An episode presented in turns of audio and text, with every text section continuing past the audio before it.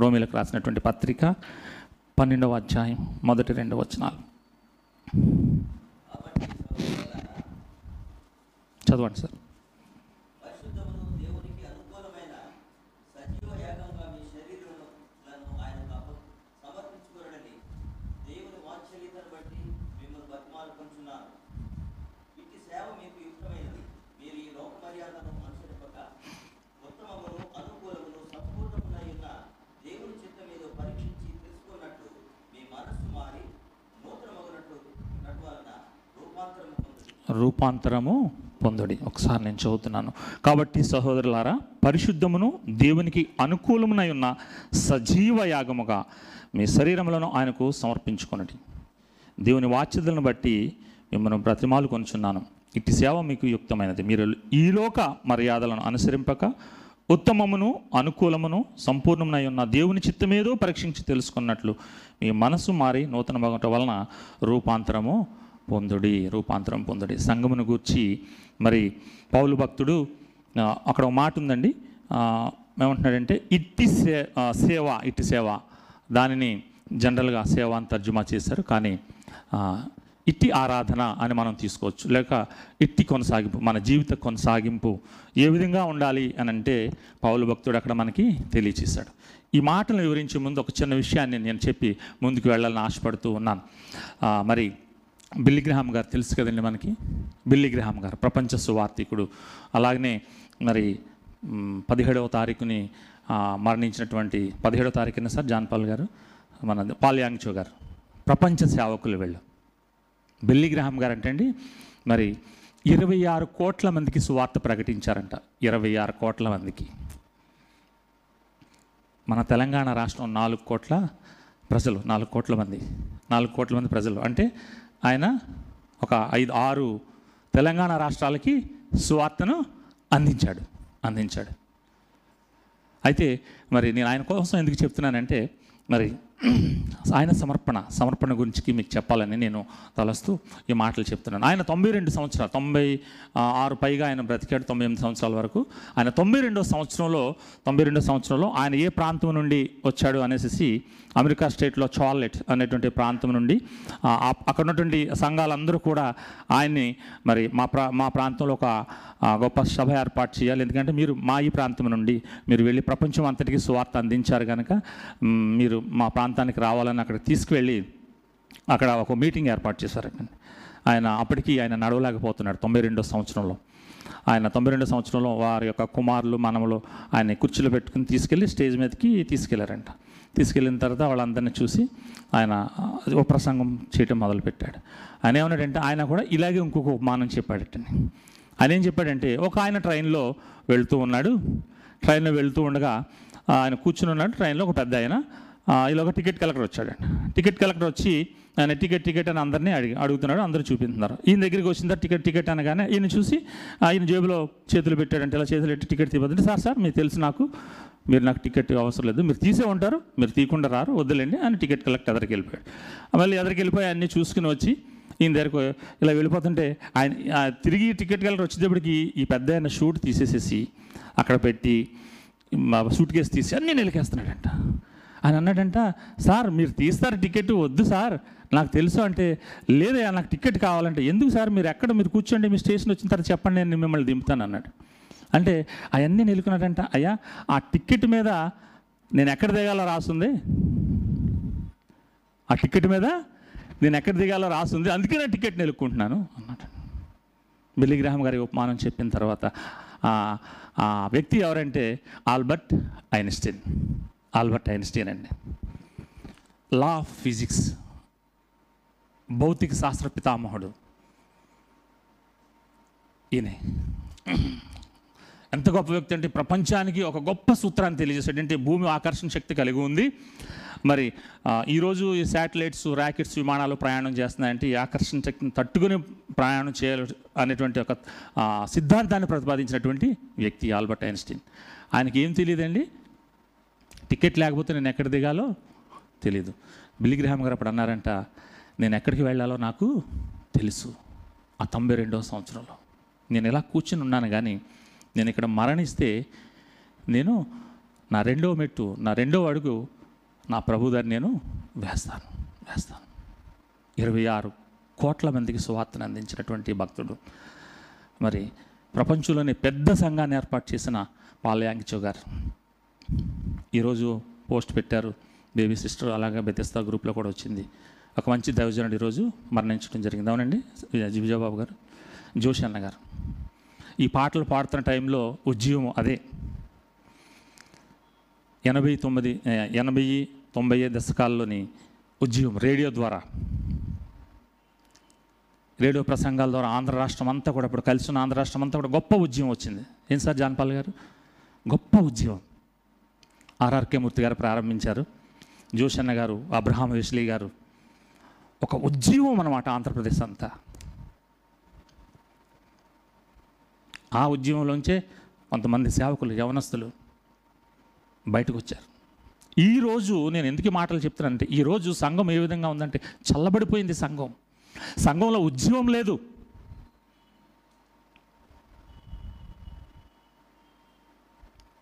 పౌలు భక్తుడు అదే మాటలు అంటున్నాడు. ఏమంటున్నాడంటే కాబట్టి సహోదరులారా కాబట్టి సహోదరులారా అంటే నేను ఇక్కడ నుండి వీళ్ళకి ప్రసంగం చేయటం కాదండి. యూదులు గ్రంథాలు రాసినప్పుడు వాళ్ళు ఏం చేస్తారంటే పురుషులు మాత్రమే మెన్షన్ చేస్తుంటారు. దీన్ని ఎలా తీసుకోవాలంటే కాబట్టి ప్రియమైనటువంటి సహోదరి సహోదరులారా అందరినీ సంఘం అంతటికీ కూడా ఆయన తెలియచేస్తూ ఉన్నాడు. ఏం చేయాలంటే మీరు ఏమంటున్నాడంటే ఆయన మరి పరిశుద్ధమును దేవునికి అనుకూలమునైన సజీవ యాగముగా మీ శరీరంలో ఆయనకు సమర్పించుకోనండి. సమర్పించుకోనండి. సజీవ యాగముగా మనము సమర్పించుకోవాలి. పౌలు భక్తుడి మాటలు ఈ పన్నెండు అధ్యాయంలో ఇవి ఇక్కడ నుండి ప్రారంభించడం మనం చూస్తే ఈ రోమపత్రిక రెండు భాగాలుగా మనం మనం చూస్తాం రెండు భాగాలు. మొదటి అధ్యాయం నుండి పదకొండో అధ్యాయం వరకు మరి అసలు ఏం జరిగింది? మానవుని స్థితి ఎలా ఉంది? అసలు దేవుడు చేసిన కార్యం ఏంటి? అని వివరించుకుంటూ వస్తూ ఇక్కడికి వచ్చిన తర్వాత కాబట్టి అంటే కాబట్టి అనగానే ఇంతకుముందు కొంత చెప్పాడు అనమాట కొంత జరిగింది. ఇలా అయింది కాబట్టి ఇలా జరిగింది కాబట్టి ఏం జరిగిందని మనం చూసుకున్నట్లయితే ఆ మొదటి అధ్యాయం మరి మొదటి అధ్యాయం ఒకటి రెండు మూడు అధ్యాయాలు మనం చూసుకుంటే మానవుడు ఏ విధంగా ఉన్నాడు? ఆనాటి పరిస్థితుల్లో మరి రోమా సంఘంలో రోమిలైతే యూదులైతేనే అన్యులైతేనే ఏ విధంగా ఉన్నారంటే పాపంలో పడిపోయి తమ ఇష్టానుసారమైన జీవితాన్ని జీవిస్తూ ఉన్నటువంటి పరిస్థితుల్లో అందరూ పాపం చేసి దేవుడు అనుగ్రహించి మహిమను పొందలేకపోతున్నాం. మూడు అధ్యాయంలో చెప్తాడు. ఆ తర్వాత అంటాడు ఐదు నుండి ఐదు అధ్యాయులు అంటాడు మరి పాపం వలన వచ్చే జీతము? మరణము మరణము. ఆ మరణము కొరకే ఆయన ఏం చేశాడంటే సిలువు మీద బలియాగం అయ్యాడు దేవుడు తన కుమారుని సిలువు మీద బలియాగం అనొచ్చాడు అంటాడు ఐదో అధ్యాయంలో ఒకసారి చూసినట్లయితే దయచేసి చూడండి.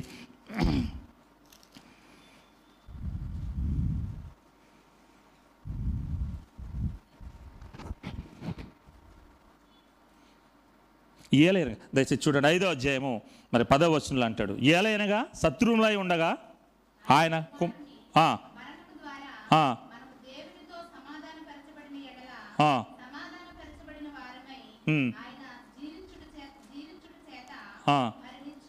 రక్షించబడదుము. చాలమ్మ చాలమ్మ చాలమ్మ. ఇంకా శత్రువులై ఉండగా మనం పాపులమై ఉండగా ఆయన ఏం చేశాడేటండి మనల్ని? ఆయన కుమారుడైన మరి యేసు ప్రభు ద్వారా మనల్ని ఆయనతో సమాధానపరిచాడు. సమాధానపరిచి ఏం చేశాడంటే మనల్ని మరి జీవింపచేశాడు. తర్వాత అంటాడు తర్వాత ఆయన జీవింపు చేయటమే కాకుండా మరి ఆయన జీవింపు చేసి ఆయనలో ఉన్నటువంటి మనకి ఆయన ఆత్మనిచ్చాడటండి. ఎనిమిది అధ్యాయాలు చెప్తాడు మనం ఎనిమిది అధ్యాయాలు మనం చూసినట్లయితే మరి ఆయన ఎనిమిది తొమ్మిది వచ్చిన చదవండి. ఎనిమిది అధ్యాయం తొమ్మిది.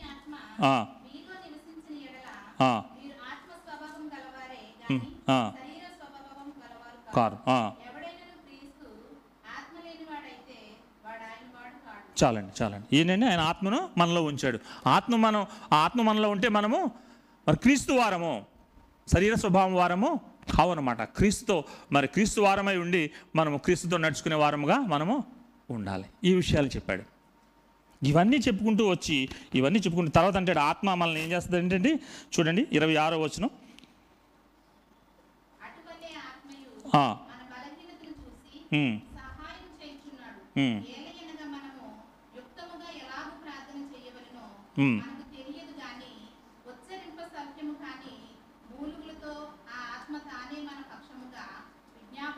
చాలమ్మా చాలమ్మా చాలమ్మా. ఇక్కడ ఏం చేసేటండి ఆత్మను మనలో ఉంచి మనకు ప్రార్థన ఏ విధంగా చేయాలో తెలియదు కనుక మరి ఆ ఆత్మే మన గురించి ప్రార్థన చేసే విధంగా మనల్ని ఇన్స్పైర్ చేస్తుంది అనమాట ప్రేరేపిస్తూ ఉంటుంది. మనం ఈ విధంగా ప్రార్థన చేయగలం ఇవన్నీ చెప్పిన తర్వాత ఇవన్నీ చెప్పిన తర్వాత ఆయన అంటాడు మరి పన్నెండు అధ్యాయంలో అంటాడు అక్కడికి వచ్చిన తర్వాత కాబట్టి సహోదరులారా నా ప్రియమైనటువంటి సహోదరిలారా మీరేం చేయాలంటే ఇంత చేసిన దేవునికి నువ్వు సజీవ యాగముగా సమర్పించుకోవాలి. ఆయన నీ కొరకు తన కుమారుని బలియాగం చేసి ఆయన నీకు రక్షణ ఇచ్చి నేను నీతిమంతునిగా తీర్చి ఆయన రక్తంతో కడిగి నీతిమంతునిగా తీర్చి మరి నిన్ను మరి ఆయన ఒక డెస్టినీ నీ గమ్యాన్ని ఆయన నీకు చూపించాడు. నువ్వు ఆ గమ్యాన్ని చేరుకోవాలంటే ఆ గమ్యంలోనికి వెళ్ళాలంటే నువ్వు ఏ విధంగా జీవించాలి ఏ విధంగా నువ్వు నడుచుకోవాలి అనే మాటల్ని ఇక్కడ మనకి తెలియచేస్తూ ఉన్నాడు. కాబట్టి సహోదరులారా ఇప్పుడు మనం ఇక్కడికి వద్దాం. కాబట్టి సహోదరులారా ఆ, దేవునికి అనుకూలమునైన ఆ, సజీవ యాగముగా ఆ. మీ శరీరములను ఆయనకు సమర్పించుకునుడని ఆ. దేవుని వాక్యమును బట్టి మిమ్మల్ని బతుకు నేను ఏం ఏమంటున్నాడండి? ఆజ్ఞాపిస్తున్నాను అన్నాడండి కమాండ్ చేస్తున్నాను మిమ్మల్ని. ఏమన్నాడండి? బ్రతిమాలుకుంటూ ఉన్నాను. వేడుకుంటున్నాను. అయ్యా ఆ రోమ సంఘానికి లేఖ రాస్తూ కొరింతిలో ఉన్నాడు పావులప్పుడు రోమ వెళ్ళలేదండి అప్పటికి. ఇక్కడ నుండి దగ్గర నుండి నేర్చుకుని వెళ్ళినటువంటి వారు అక్కడ రోమా సంఘాన్ని స్థాపించారు. ఈ పత్రికను పౌలు భక్తుడు అంటాడు ఫీబే ద్వారా చివరి రాయబడింది ఉంది ఫీబే ద్వారా పంపించండి. ఒక స్త్రీ లేఖను తీసుకుని వెళ్ళింది. అక్కడ ఉన్నటువంటి పరిస్థితులకి అక్కడ ఉన్నటువంటి ఆ జీవిత విధానాలకి ఈయన మరి ప్రేరేపించబడి ఇంత చేశాడే ఆ రక్షణ సువార్తను. ఇంత ప్రభు మీకోసం చేశాడే. ఇంత మీకోసం ఆయన బలియాగమైపోయాడయ్యా. మీరేం చేయాలంటే బలి అయిపోమని ఆడట్లేదు బలి అయిపోమని అన్నాడండి? బలియాగమైపోయి మీరు ఆయనకు సమర్పించుకోండి అన్నాడా? సజీవ యాగముగా జీవించుండగానే యాగముగా. అంటే అదేదో పెద్ద మాటలు కాదండి. బ్రతిమాలుకుంటున్నానయ్యా మిమ్మల్ని. దేవుని కొరకు ఉండండి అయ్యా. పరిశుద్ధమును దేవునికి అనుకూలమైనట్టుగా. మొదటిగా మనం చూసినట్లయితే పరిశుద్ధమును దేవునికి అనుకూలం. పరిశుద్ధంగా ఉండాలి. మాటలో క్రియలో తలంపులో మనము ఆ విధంగా పరిశుద్ధంగా ఉండడానికి మనం ప్రయత్నం చేస్తున్నామండి. మన మాటలు ఏ విధంగా ఉన్నాయి. ఇక్కడ మనం చూసినట్లయితే అక్కడ ఆ పన్నెండు అధ్యాయంలో కింద నాలుగు నుండి ఆరు ఏడు ఎనిమిది వచనాలు మరి వరాల గురించి చెప్తూ మరి తొమ్మిదో వచనం వచ్చిన తర్వాత అక్కడ అంటాడు తొమ్మిదో వచనంలో మీ ప్రేమ నిష్కపటమైనదే ఉండవలను చెడ్డదాన్ని అసహించుకొని మంచిదాన్ని హత్తుకొని ఉండడి. మనం ఏ విధంగా ఉండాలి? ప్రేమ కలిగి ఉండాలి. పరిశుద్ధమైన జీవితాన్ని జీవించాలి. మాటలు. ఈరోజు మన మాటలు మనం జాగ్రత్తగా చూసుకున్నట్లయితే. మరి దేవుని సన్నిధిలో ఉన్నంత వరకు మనం బాగానే ఉంటాం బయటికి వెళ్ళిన తర్వాత మన యొక్క ఆ మాటలు కానీ చూపు కానీ అది కానీ మారిపోతుంది. ఈరోజు సంఘం ఎలా ఉందంటే మరి ప్రతి చోట మన సంఘం అని నేను అంటలేదు కానండి సంఘం ఎలా ఉందంటే తమ ఇష్టానుసారంగా జీవిస్తుంది. ఏదో దేవుని సన్నిధికి వెళ్తున్నాం అంతేగాని దేవుని వెంబడించే సంఘం కనిపించట్లేదు. నేను ఎందుకు ఈ సజీవైన యాగముగా అన్నప్పుడు రిచి అన్నాడు పాటలు సెలెక్ట్ చేసుకోవాలన్నా దానికంటే ఈరోజు ఆ మూడు పాటలు కూడా నా హృదయాన్ని నాకు అందుకే కన్నీళ్ళు వచ్చాయి. ఎనభయో దశకం తొంభయో దశకంలో మనం చూసినట్లయితే చాలా ఉద్యమంగా ఉండేది సంఘం. కానీ నేడు ఆ ఉద్యమం లేదు. ఏ విధంగా అయిపోయిందంటే సంఘం ఒక మరి ఒక ఆచారంగా ఆచారంగా అయిపోయింది. ప్రియమైనటువంటి దేవుని వారులారా ప్రేమ కలిగి ఉండాలి ప్రేమ కలిగి ఉండాలి మన మాటలు జాగ్రత్తగా ఉండాలి. మాటల విషయంలో ప్ర నేను ప్రత్యేకంగా నేను వేడుకుంటున్నా మరి ప్రతి మాట్లాడే మాటను మనం గమనిస్తూ ఉండాలి. మన దేవుని సంధిలో మాట్లాడిన మాటలు బయటికి వెళ్ళిన తర్వాత మాట్లాడిన మాటలు. సాధారణంగా మనం పరిచయం చేసుకున్నప్పుడు మనం ఏమంటామండి మన ప్రియుల్ని కానీ మనం కానీ ఎవరిని దారిలో ఎదురైతే ప్రైజ్ లాడ్ అని చెప్పుకుంటూ ఉంటాం కదా. అయితే నేను ఒక చిన్న విషయాన్ని చెప్పి నేను ముందుకు వెళ్తాను. చాలా సీరియస్గా ఉన్నారు. మిమ్మల్ని సీరియస్ నుంచి తప్పించాలి నేను అనుకుంటున్నాను ఏంటో అని ఒక అదొకలా మీరు ఉన్నారు. కనుక ఒకసారి మరి ఒక వీధిలో సువార్తమ్మకి దుర్గమ్మకి ఇద్దరికి గొడవ అవుతుందంటండి. సువార్తమ్మకి దుర్గమ్మకి. నేను స్త్రీల కోసం చెప్తున్నాను నేను అనుకోవద్దు. సువార్తమ్మకి దుర్గమ్మకి గొడవ అవుతుంటే మరి వాళ్ళిద్దరూ తిట్టుకుంటారు. ఈ సమయంలో అదే సమయంలో పాస్టర్ రాజు గారు అలా సైకిల్ వేసుకుని తొక్కుకుంటూ వచ్చారు. వచ్చేటడికి సువార్తమ్మ చూసి ఆ పాస్టర్ గారు వస్తున్నారు. ఆ ప్రైజ్లాడ్ అయ్య గారు అన్నది. అనగానే పక్కన దుర్గమ్మ అన్నదంట ఏంటే ప్రైజ్లాడా? ఏంటి? నాకు ప్రైజ్లాడా? నీకు ప్రైజ్లాడు మీ ఆయనకి ప్రైజ్లాడు మీ నాన్నకి ప్రైజ్లాడు మీ ఇంటి వాళ్ళందరికీ ప్రైజ్లాడు అన్నదంట. ఆవిడ పాపం స్వార్థంకి తెలుసు ప్రైజ్లాడు అంటే అర్థం ఏంటో? మరి దుర్గమ్మకి తెలియదు కదా? పాస్టర్ గారు అన్ని కంగారు పడిపోయి సైకిల్ చూసి వెళ్ళిపోయాడు అక్కడ ఇంటికాడ ఆకుండా మన ఆహభావాలు మన కంట్రోల్లో ఉండాలి. అందుకని అంటాడు ప్రేమను గురించి చెప్తాడు. ప్రేమను గురించి. మరి ఎర్లీ మొదటి శతాబ్దంలో నేను గడిచిన నా సందేశంలో కూడా చెప్పాను చీకటి యుగం. నాలుగవ శతాబ్దం వచ్చే వరకు కూడా ఎంత శ్రమ పడ్డారంటే వాళ్ళు ఎంత శ్రమల పాలయ్యారంటే మరి చెప్పలేము వాళ్ళకి. ఆ పరిస్థితుల్లో సంఘం మరి ఈరోజు మనకు స్వార్థ అందించబడింది.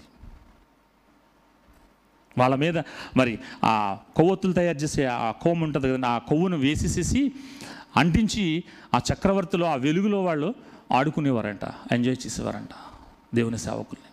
ఆ రోజు క్రైస్తవులకి మరి ఎటువంటి శ్రమ అంటే ఒకటి యూదుల నుండి యేసుప్రభుని ప్రకటిస్తున్నారని యూదులు హింసించేవారు. రెండోది మరి రోమా ప్రభుత్వం నుండి రోమా ప్రభుత్వం రెండు వైపులు కూడా వాళ్ళకి క్రైస్తవులకి శ్రమలే. అపోస్తుల కార్యంలో రాయబడి ఉంటుంది ఏమనంటే అక్కడ మరి అపోస్తులు తప్పించి మిగతా వాళ్ళందరూ కూడా చెదిరిపోయారంట. ఎరుసలేం పట్టణం నుండి అంత భయంకరమైన శ్రమ.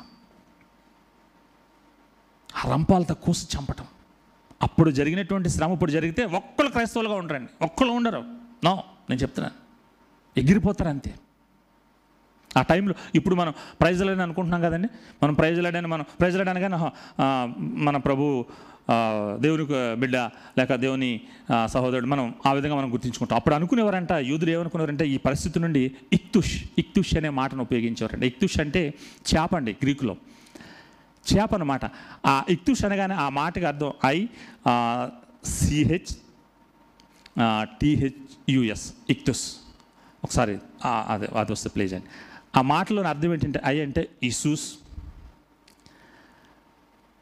సిహెచ్ అంటే క్రిస్టోస్ టిహెచ్ అంటే థియోస్ యు అంటే అయోస్ మరి ఎస్ అంటే సొటరస్. దీనికి అర్థం ఏంటంటే యేసుక్రీస్తు జీసస్ క్రైస్ట్ మరి సన్ ఆఫ్ గాడ్ సేవియర్.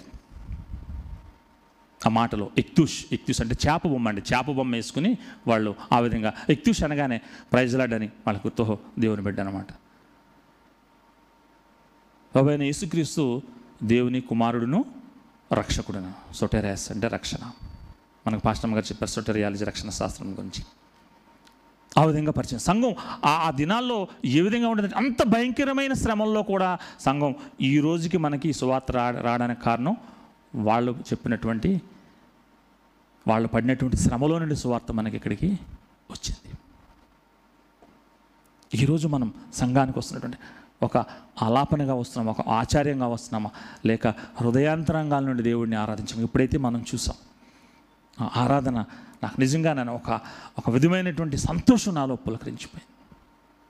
బయట సంఘాన్ని మనం చూసినప్పుడు లేదు ప్రియమైనటువంటి దేవుని వాళ్ళ దయచేసి సంఘం ఉద్యమం కొరకు మనం ప్రార్థన చేయాలి.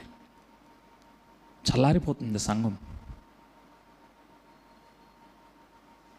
కనుక అయితే ఇక్కడ మనం చూసినట్లయితే ఏం ఉండాలి మొదటిగా? పరిశుద్ధం అనుకూలంగా మనం తీసుకుంటే ప్రేమ కలిగి ఉండాలి. మనలో ప్రేమ ఉంటే ఏది మన దగ్గరికి రాదండి. అందుకే నాకు పౌలు భక్తుడు ఒకసారి ప్రేమను గురించి ఏం రాశాడో మనం చూద్దాం. చూడండి.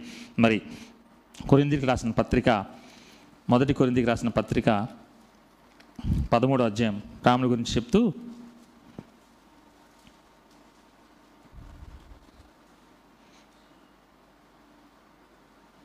నేను చదువుతున్నాను దయచేసి చూడండి.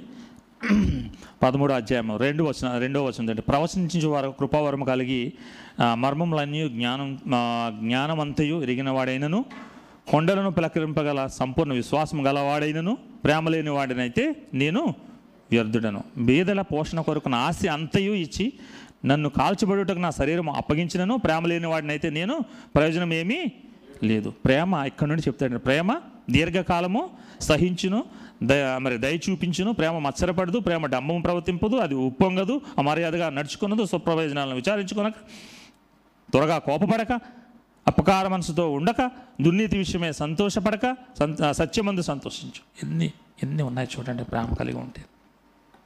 నువ్వు పరిశుద్ధంగా దేవునికి మరి అనుకూలంగా ఉండాలంటే ఈ ప్రేమను నువ్వు కలిగి ఉండాలి ప్రేమను కలిగి ఉండాలి. ప్రేమ ఉంటే అప్పుడు ఏమవుతుందంటే నీలో డమ్మం ఉండదు అసూయ ఉండదు కోపం ఉండదు. అందుకని యేసుప్రభు మొదటిగా అన్నాడు ఆ ఆజ్ఞలన్నింటినీ చెప్తూ మొదట నీ దేవుడే అనే హో నీ పూర్ణ మనసుతో పూర్ణ ఆత్మతో పూర్ణ బలంతో నువ్వు ఆరాధించు. రెండోది నిన్ను వల్ల నీ పొరుగువాణిని ప్రేమించు. ఆ పాత నిబంధన ధర్మశాస్త్రాన్ని అంతటిని కూడా రెండు మాటలు కొట్టి తేల్చేశాడు. నీ పొరుగువారిని ప్రేమించానుగానే ఆ మిగిలిన ఆ ఐదు ఆజ్ఞలు మనకు అందులో కనిపిస్తూ ఉంటాయి. నీ పొరుగువారిని ఆశించవద్దు వ్యభిచారం చేయొద్దు నరహత్య చేయవద్దు నీ తల్లిదండ్రులను సన్మానించు. ఇవన్నీ మనకు అందులో నువ్వు ప్రేమ అనేది ఎప్పుడైతే నీలో ఉన్నదో ప్రేమ నీలో దేవుని యొక్క ప్రేమ నీలో కట్టుబడి ఉంటే ఇవన్నీ కూడా నీలో ఉంటాయి ఇవన్నీ నీలో ఉంటాయి. మత్సరం ఉండదు.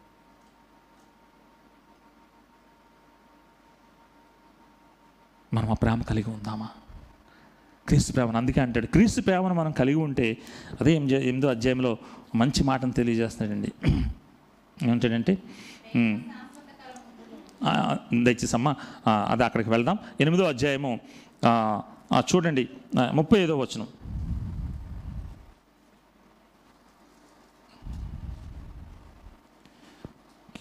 ఎనిమిదో అధ్యాయము ముప్పై ఐదు వచనం. క్రీస్తు ప్రేమ నుండి మనల్ని ఎడబాపు వాడేవాడు? శ్రమ అయినను చదవండి. హింస అయినను కరువైనను ఆ, ఎడబాపున చాలమ్మ చాలమ్మ చాలమ్మ.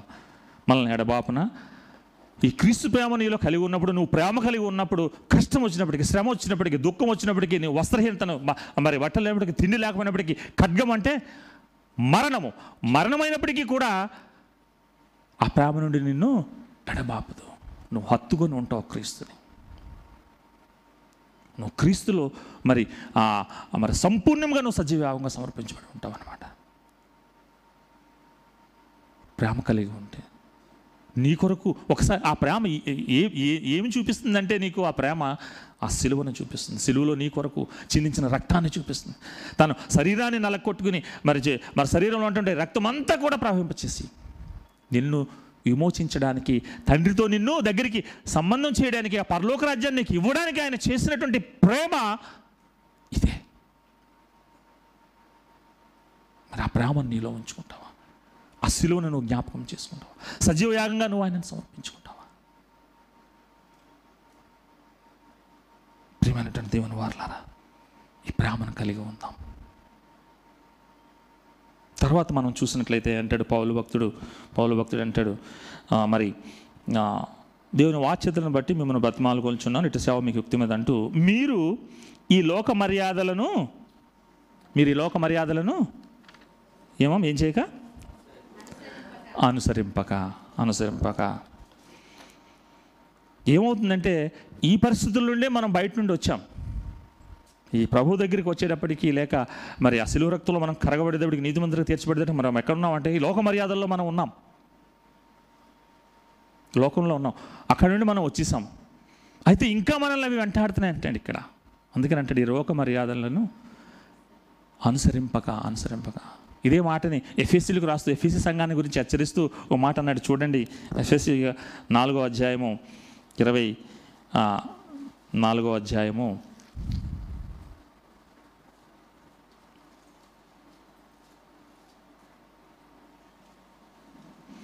ఇరవై ఇరవై వచ్చిన నాలుగో అధ్యాయము. ఎఫ్ఎస్ మీరు ఆ, యేసును గూర్చి విని ఆ, ఆయన యందలి సత్యమున్నది ఆ, ఉన్నట్టుగానే ఆయన యందు ఆ, ఉపదేశింపబడిన వారి ఎడల ఉమ్, మీరు ఇలాగు క్రీస్తును ఉమ్, నేర్చుకున్న వారు కాదు ఉమ్. కావున మునుపటి ప్రవర్తన విషయంలోనైతే మోసకరమైన దురాలోచన వలన చెడిపోకు మీ ప్రాచీన స్వభావమును వదులుకొని వదులుకొని మీ చిత్తవృద్ధి యందు ఉమ్. నూతనపరచబడిన వారై నీతియు యథార్థమైన భక్తియు గలవారై దేవుని పోలికగా సృష్టింపబడిన నవీన స్వభావమును ధరించు ధరించుకునుడి. అక్కడ ఎంత మరి గ్రామటికల్గా థియో మరి థియాలజికల్గా అక్కడ రాశాడు చూడండి. ఇక్కడ ఇక్కడ ఏమన్నాడంటే ఇక్కడ మనం చూస్తే సంపూర్ణమునైన మీరు ఈ లోక మర్యాదను అనుసరింపక ఉత్తమమును అనుకూలమును సంపూర్ణమునై ఉన్న దేవుని చిత్తం ఏదో పరీక్షించి తెలుసుకున్నట్లు మీ మనస్సు మారి నూతనం ఒకట వలన రూపాంతరం పొందుడు అని అంటాడు. ఇక్కడ అంటాడు దేవుని పోలిక సిం- సృష్టింపబడిన నవీన స్వభావమును ధరించుకున్నాడు యథార్థమైన భక్తి. క్రీస్తుని మీరు మీరు విశ్వసించారు ఆయన దగ్గరికి వచ్చారు కనుక ఇంతకు ముందు మీకు ఉన్నటువంటి ఆ పాత స్వభావాన్ని పాత స్వభావాన్ని విడిచిపెట్టి ప్రాచీన స్వభావాన్ని విడిచి వదులుకొని మీ చిత్తవృత్తి ఎందు నూతనపరచబడిన వారై నీతియును యథార్థమైన భక్తియు గలవారై దేవుని పోలికగా సృష్టింపబడిన నవీన స్వభావమును ధరించుకున్నది ఇక్కడ మీరు రూపాంతరం పొందండి. క్రీస్తు సారూప్యంలోనికి మార్చబడాలని పౌలు ఉద్దేశం. పౌలు యొక్క ఆశ తృష్ణ ఏంటంటే అందరం కూడా అని అంటాడు. నేను క్రీస్తుని పోలి నడుచుకున్నట్లు ఎవరు చెప్పలేదండి కొత్త నిబంధనలో. మీరు నా వలె నడుచుకోండి. పౌలు ఒక్కడే చెప్పాడు నేను క్రీస్తుని పోలి నడుచుకున్నాను. ఆయన లిస్టే అతడు రెండో కొరింది పత్రికలో ఆయన కోసం ఆయన మంచివాడు కాదు ఆయన ఇలా చేశాడు అలా చేశాడు అన్నప్పుడు నేను ఏం చేసినది లిస్ట్ చెప్తాడు. ఇది నా అతిశయమును గురించి నేను చెప్పట్లేదు. నేను ఒకటిగా ముమ్మారు మూడు దెబ్బలు ముప్పై తొమ్మిది దెబ్బలు మూడు సార్లు నేను తిన్నాను. సముద్ర ప్రయాణంలో ఇందులో అందులో నేను ఏ విధంగా చేశాను అని అంటే అక్కడ చెప్తాడు. కానీ ఇవన్నీ కూడా క్రీస్తు ముందు గొప్పవి కాదు. నేను ఈ విధమైన ఈ విధంగా నేను సమర్పించుకున్నాను ఆ విధమైనటువంటి సమర్పణ సజీవ యాగం మరి సంఘంలో ఉండాలని పౌలు తృష్ణ అందుకే ఈ మాటలు రాయబడిన ఈరోజు మనం చదువుకుంటూ ఉన్నాం. ఆ తృష్ణ మనం కలిగి ఉన్నామా? తర్వాత మనం చూసినట్లయితే సమయం అవుతుంది. తర్వాత మనం చూసినట్లయితే పరిశుద్ధమును అనుకూలమును అయిన తర్వాత మనం చూస్తే మరి ఈ లోక మర్యాదలు ఈ లోక మర్యాదలు మనం చూసినప్పుడు అంటాడు యోహాన్ భక్తుడు మొదటి యోహాన్ పత్రికలు అంటాడు ఈ లోకమును గురించి చెప్తూ దయచేసి చూడండి. అక్కడ మాటను చదువుకుని మనం ముందుకు వద్దాం. యోహాన్ రాసినటువంటి మొదటి పత్రిక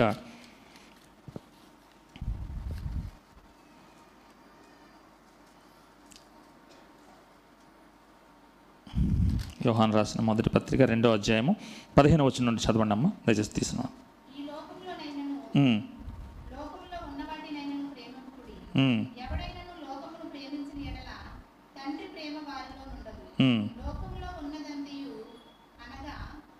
రాసయు రాసయు జీవోపడమ్మను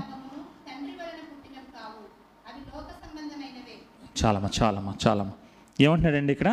ఈ లోకము లోకము లోకములో ఉన్నటువంటి దేవుని వలన ఈ శరీరాశ ఏంటంటే ప్రత్యేకంగా చెప్పింది లోకాచారాలు అంటే శరీరాశ నేత్రాశ జీవపడము మానవుల్ని స్త్రీలైనవ్వండి పురుషులైనవ్వండి ఎవరినైనా సరే ఇవే లొంగ తీసేస్తున్నాయి. ఇవి లేకుండా మానవ ఇంతకు ముందు ఉన్నాయి.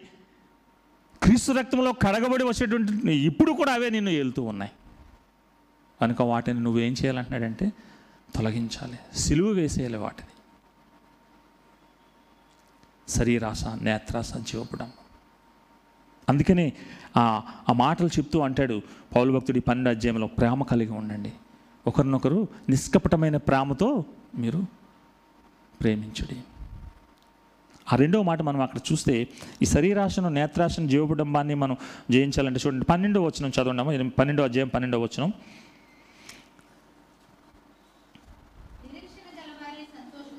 ఆ, శ్రమయందు ఓర్పు గలవారై ఆ. ప్రార్థన ఎందు పట్టుదల కలిగి. మనం ఎక్కువ ప్రార్థనలో గడపాలి. ఎక్కువ ప్రార్థనలో గడపాలి. ప్రార్థన ఎందు పట్టుదల కలిగి ఉండాలి అంటే నాకు ఏది కావాలో అని పట్టుబట్టి ఏదైనా అడిగితే ఇంకా మనం ఉడుం పట్టు పెట్టాం చూడండి. ఇంకా అది కావాలనే ప్రార్థన చేస్తాం. అది కాదమ్మా దీనికి ఇక్కడ అర్థం. పట్టుదల కలిగి ఉండమంటే మరి నాకు ప్రభా ఇది కావాలి నాకు నాకు బండి కావాలి నాకు ఇల్లు కావాలి లేకపోతే మా ఆయన గారు నాకు ఈ పట్టుచూర తేవాలి. దానికోసం ప్రార్థన చేసిన వాళ్ళు నాకు కూడా ఉన్నారు. ప్రార్థన ఎందు పట్టుదల కలిగి ఉండటం అంటే దేవుని చిత్తం ఏదో నీ జీవితంలో జరిగేలాగున నువ్వు పట్టుదల కలిగి ఉండాలి. అది దేవుని చిత్తమా కాదా? నేను ఇప్పుడు నేను ఎప్పుడు ఒక ఒక మాట చెప్తూ ఉంటాను నా సందేశంలో. ఎప్పుడైతే నువ్వు దేవుని సంపూర్ణంగా నువ్వు వెంబడించావో ఎప్పుడైతే దేవుని నువ్వు సంపూర్ణంగా విశ్వసించావో నీకు ఏది అవసరమో అదే అడుగుతావు. అంతకు మించి నువ్వు అడగవు. నువ్వు అడుగుతున్నావు అంటే నువ్వు సంపూర్ణంగా దేవుని వెంబడించలేదన్నమాట. నాకు ఇది కావాలి ఇది కావాలి ఇది కావాలి. పట్టుదల కలిగాను కానీ మనం దయచేసి ఇది అడగకూడదని నేను నేను చెప్పట్లేదు కానీ దాని మీద పట్టుదల. మా కుమారుడికి వివాహం జరగాలి కుమార్తెకి వివాహం జరగాలి ఇల్లు కట్టాలి మా అబ్బాయి ఆస్ట్రేలియా వెళ్ళాలి లేకపోతే అమెరికా వెళ్ళాలి. దీని మీద ఎంతసేపు నీ నీ యొక్క పట్టుదల ప్రార్థన? లేదా దేవాని చిత్తం ఏదో నాకు కనపరచుము. అదే అంటాడు దేవుని చిత్తం ఏదో కింద ఇక్కడ రాస్తూ సజీవయాగంగా మిమ్మల్ని సమర్పించుకుని ఆయన చిత్తానికి అనుగుణంగా మీరు నడుచుకోండి. అందుకనే ద్వితీయ కాండంలో ఇర- ఇస్రాయేల్కి చెప్పిన మాటలు ఏంటంటే ఇరవై ఎనిమిది అధ్యాయంలో ఈ ఆజ్ఞలు మీరు అనుసరిస్తే ఈ మాటలు మీరు అనుసరిస్తే ఏమన్నాడండి అక్కడ? ఈ దీవెనలన్నీ మీకు అనుగ్రహించబడతాయి. ఏమి ఇచ్చాడు అక్కడ? పొలములోను గృహములోను మరి గొర్రె మేకల్లోను పశువుల్లోను అన్నట్లో నీకు ఉన్నది. ఏదైతే అన్నీ కూడా ఆస్వాదించబడతాయి. నువ్వు అడగమన్నాడు అక్కడ దేవుడు? నీకు ఏది కావాలో అడగమన్నాడా? మన వాక్యాన్ని అర్థం చేసుకోవడంలో మనం కొద్దిగా పరిణాతి చెందాలి. నువ్వు ఈ మాటలు ఎప్పుడైతే నీకు ఉంటాయో ఈ మాటలను ఎప్పుడైతే ఈ ఆజ్ఞల్ని అనుసరిస్తావో ఈ ఫలాలన్నీ కూడా నీకు అనుగ్రహించబడతాయి. అదే యేసుప్రభు చెప్పాడు పాత నిబంధన స్త్రీలకు చెప్పింది యేసుప్రభు ఏమన్నాడంటే మీ ఎందు నేనును నా ఎందు మీ మాటలు. పదిహేను అధ్యాయం యోహాన్ సువార్త. దాక్షవల్లి ఉపమానం చెప్తూ యేసుప్రభు చెప్తున్నాడు మీ ఎందు నేనును నా ఎందు మీ మాటలు ఇట్ మై వర్డ్స్ దేవుని మాటలు దేవుని వాక్యం నిలిచి ఉంటే మీరు బహుగా బహుగా ఫలిస్తాం బహుగా ఫలిస్తాం మనం. ఆ మాటలు మనలో ఉన్నప్పుడు ఆ వాక్యం మనం ఉన్నప్పుడు వాక్యానుసారంగా మనం నడుచుకున్నప్పుడు వాక్యంలో మనం జీవిస్తున్నప్పుడు వాక్యాన్ని మనం వెంబడిస్తున్నప్పుడు ఆయన చెయ్య కూర్చ కాదండి. ఆయన సహాయం చేయుటకు దేవుని హస్తము కూర్చ కాదు. నువ్వు ఎప్పుడైతే ఇవన్నీ కూడా నువ్వు అనుసరిస్తున్నావో బహుగా నువ్వు ఫలిస్తావు. ఆ బహుగా ఫలించడం నా తండ్రికి ఇష్టం ఇష్టం నా తండ్రికి ఇష్టం యేసుప్రభు అంటున్నది. ఆయన ఆ ఉద్దేశం అది. తండ్రి యొక్క ఉద్దేశం ఏంటంటే దేవుని చిత్తాన్ని నువ్వు పరీక్షించి తెలుసుకున్నప్పుడు యశుప్రభుని నువ్వు వెంబడించినప్పుడు యశుప్రభుని నువ్వు విశ్వసించి ఆయన సంపూర్ణంగా సజీవయాగముగా నువ్వు సమర్పించుకుంటే నువ్వు బహుగా ఫలితం నువ్వు అడగక్కర్లేదు అప్పుడు నువ్వు నీకు ఏది కావాలో అదే అడుగుతావు. అంతే తప్పించి నీకు మించినది నువ్వు అడగవు. ప్రేమలో నిలిచి ఉండాలి. పరిశుద్ధతమైనటువంటి ప్రేమలో మనం నిలిచి ఉండాలి. తర్వాత మరి ఆయన వాక్యానుసారంగా ఆయన వాక్యంలో మనం నిలబడి ఉంటే వాక్యానుసారంగా మనం నడుచుకుంటే మనము ఫలిస్తాం. సంపూర్ణంగా మనము ఫలిస్తాం ఫలిస్తాం. ఇది సజీవ యాగముగా మనం సమర్పించుకోవాలి. ప్రార్థన ఎందు పట్టుదల కలిగి ఉండాలి. దేవుని చిత్తం ఏదో దేవుని చిత్తం ఏదో దేవుని చిత్తం కొరకు మనం ఎదురు చూడాలి. అంతే తప్పించి మన చిత్తాన్ని మనం పెట్టేస్తూ ఉంటాం ఒక్కొక్కసారి. మన చిత్తంలో మనం వెళ్ళిపోతుంటాం. ప్రియమైనటువంటి సంగమా నా యవ్వన సహోదరి సహోదరుల దేవుని చిత్తాన్ని మనం తెలుసుకుందాం. సంఘం ఎలా ఉందంటే చీకటి చీకటిలో వెళ్ళిపోతుందని చాలామంది భక్తుల దైవజనులు మొదటి శతాబ్దం నుండి నాలుగో శతాబ్దం వరకు కష్టపడి వచ్చినటువంటి సంఘం మనకి అదే శతాబ్దంలో సువార్త వచ్చింది. మనకి అదే శతాబ్దంలో మరి సువార్త అందించబడింది. యూరోప్ దేశాలని ఆఫ్రికా దేశాలను మనం చూసుకుంటే అక్కడ ఎంత విస్తారంగా సువార్త ప్రకటించబడి అక్కడ అంగీకరించబడ్డాయి.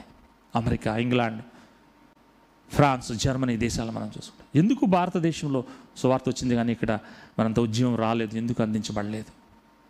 ఒకసారి మన హృదయాలు మనం మనం సజీవయాగంగా సమర్పించుకుని ఉంటే ఒక భక్తుడు అంటాడు ఒక వ్యక్తి సంవత్సరానికి ఒక వ్యక్తికి సువార్త చెప్తే అప్పటి నుండి ఇప్పటి వరకు ప్రపంచం అంతా కూడా మారిపోద్దట. దేవుడు నా ప్రజలందరికీ రక్షణ కలగాలంటే కలగదండి? కానీ ఆయన ఎదురు చూస్తున్నాడు నీకు నువ్వుగా నీ హృదయంలో నీకు నువ్వుగా పశ్చాత్తాపపడి క్రీస్తు శిలువను వెంబడించి ఆయన శిలువలో చిందించిన రక్తం యొక్క సత్యాన్ని నువ్వు గ్రహించి దేవుని దగ్గరికి రావాలని ఆశ. అప్పుడు నీకు సంపూర్ణమైనటువంటి పరిపక్వత నీకు కలుగుతుంది. అప్పుడు నువ్వు సంపూర్ణంగా మరి క్రీస్తు సారూప్యంలోనికి నువ్వు మార్చబడతావు. అది దేవుని చిత్తం అది దేవుడు ఆశిస్తున్నది. అందుకొరకై నువ్వు సజీవ యాగంగా దేవునికి నువ్వు సమర్పించుకోవాలి. పట్టుదల కలిగి ప్రార్థన ఎందు మనము ఉందామా? ప్రేమను మనలో నింపుకుందామా? ఆ ప్రేమ నిష్కపటమైన ప్రేమ ఒకరినొకరిని ప్రేమించుకుందామా? పరిశుద్ధమైనటువంటి ఆ మాటతో తలంపుతో దేవుని దగ్గరికి వద్దామా? ఒకసారి మన హృదయాలను మనం పరిశీలించుకుందాం. సజీవ యాగం ఇక్కడ అన్నాడు బలియాగంగా మిమ్మల్ని సమర్పించుకోమని దేవు అంటలేదండి. ఆయనైతే బలియాగంగా పాత నిబంధనలో బలి పశువుని మనం చూస్తే మరి తీసుకువెళ్ళి దాన్ని యాజకుడికి ఇచ్చినప్పుడు యాజకుడు దాన్ని బలించి ఆ పశువుని తీసుకువెళ్ళి సంపూర్ణంగా దాన్ని యాగం చేసేస్తాడు. దహించి వేస్తాడు బలిపేటం మీద. ఆ విధంగా మీరు దహనమైపోండి నా కొరకు అని యశుప్రభు ఇక్కడ చెప్పట్లేదు. లేక పౌలు భక్తుడు చెప్పట్లేదు. నా కొరకు మీరు ఏం చేస్తున్నారు? ప్రభు కొరకు నువ్వు ఏం చేస్తున్నావు? ఆయన నీకు ఇంత చేశాడే? ఆయన నీ కొరకు ఇన్ని అనుభవించాడే? ఇది నీకు ఇచ్చాడు? నీ డిస్టినీ ఏంటో నీకు తెలియజేశాడే? మరి నువ్వేం చేస్తున్నావు? సజీవ యాగంగా నువ్వు ఆయనను సమర్పించుకున్నావా? ఈ సమయంలో నేను ఒక భక్తుని ఒక భక్తుని మిషనరీ యొక్క ఆ జీవితాన్ని చెప్పి నేను ముగించాలని ఆశపడుతున్నాను. అడోరామ్ జడ్సన్. అడోరామ్ జడ్సన్ తెలుసండి? అడోరామ్ జడ్సన్ ఆయన అమెరికా దేశంలో ఆయన ఒక గొప్ప ఉన్నతమైన దైవసేవకుని కుమారుడు. ఆ దైవసేవకుని కుమారుడు ఒక గొప్ప ఉన్నతమైన స్త్రీని పెళ్ళి చేసుకుని యవన కాలంలో ఇరవై ఐదు సంవత్సరాలు ఆమెకి ఇరవై సంవత్సరాలు. వాళ్ళిద్దరూ కలిసి సమర్పించుకుని సువార్త ప్రకటించాలని భారతదేశం రావడం జరిగింది. పద్దెనిమిది వందల శతాబ్దంలో. అయితే అప్పుడు మరి భారతదేశంలో బ్రిటిష్ ఈస్ట్ ఇండియా కంపెనీ వారు అమెరికన్స్ని రానిచ్చేవారు కాదని వీళ్ళే ఆక్రమించుకోవాలనేసి ఆయన ఏం చేశారంటే ఇక్కడ రావడానికి లేదు మిషనరీని అనేసి వెళ్ళిపోమంటే అరే ఏం చేయాలని కలకత్తాలో దిగాడు. కలకత్తాలో మరి ఆ పోర్టుకు వచ్చినప్పుడు బర్మా వెళ్తున్నటువంటి వాడని ఎక్కేశాడు. ఆ బర్మా ఎక్కి ఆ బర్మా వెళ్ళిపోయాడు. వెళ్ళిపోయి అక్కడ దిగి మరి తన భార్యతో యవను ఇద్దరు యవనస్తులే. మరి అప్పటికే అక్కడ ఉన్నటువంటి కొంతమంది ఫారినర్స్ ఎవరో ఉంటే వాళ్ళ దగ్గరికి వెళ్ళి అక్కడ చేరి అక్కడ ఉంటూ పరిచర్య చేయటం మొదలుపెట్టాడు. అప్పటికి ఆయనకి మరి ఒక బిడ్డ కలగటం ఒక కుమారుడు పుట్టాడు. పుట్టిన ఎనిమిది నెలలకే ఆ కుమారుడు ఏమైందంటే అక్కడ పరిస్థితులను బట్టి చనిపోయాడు. తర్వాత కుమార్తె పుట్టింది. అక్కడికి వెళ్ళిన తర్వాత ఈ మూడు సంవత్సరాలు ఆయన బర్మా భాషను నేర్చుకున్నాడండి.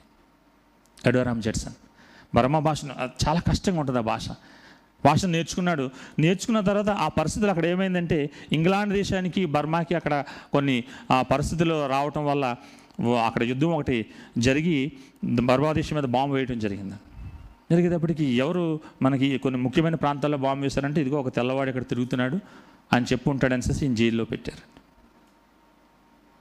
జైల్లో పెట్టిన తర్వాత అప్పటికే కుమార్తె పుట్టింది ఆరు నెలలు. ఈయన జైల్లో పెట్టారు విడుదల చేయట్లేదు.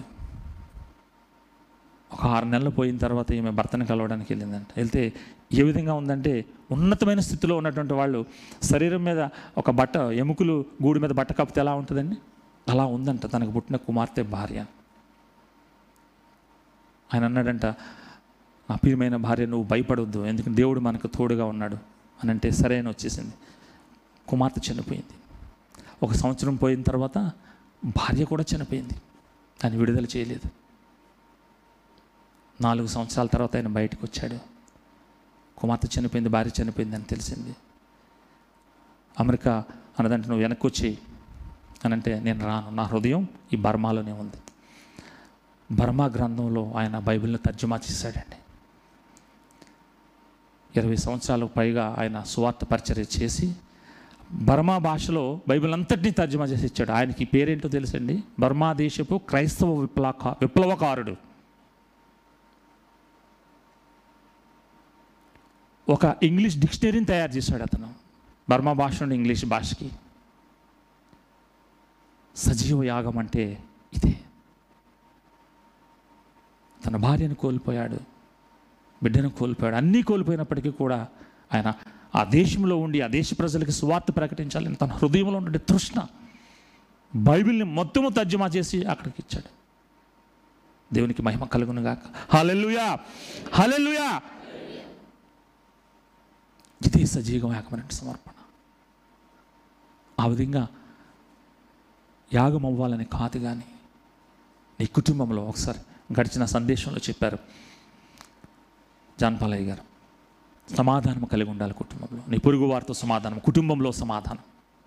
ఎప్పుడైతే మనం సమాధానం కలిగి ఉంటామో మన కుటుంబంలో మన వ్యక్తిగతంలో మన సమాజంతో సమాధానం కలిగి ఉంటామో అప్పుడు మనము శాంతిగా ఉంటాం. మనము దేవునితో హత్తుకొని ఉంటాం. మనం దేవునికి సజీవ యాగముగా సమర్పించుకుంటాం. పరిశుద్ధతలో ప్రేమలో ప్రార్థన ఎందు పట్టుదల కలిగి మనం ఉంటాం.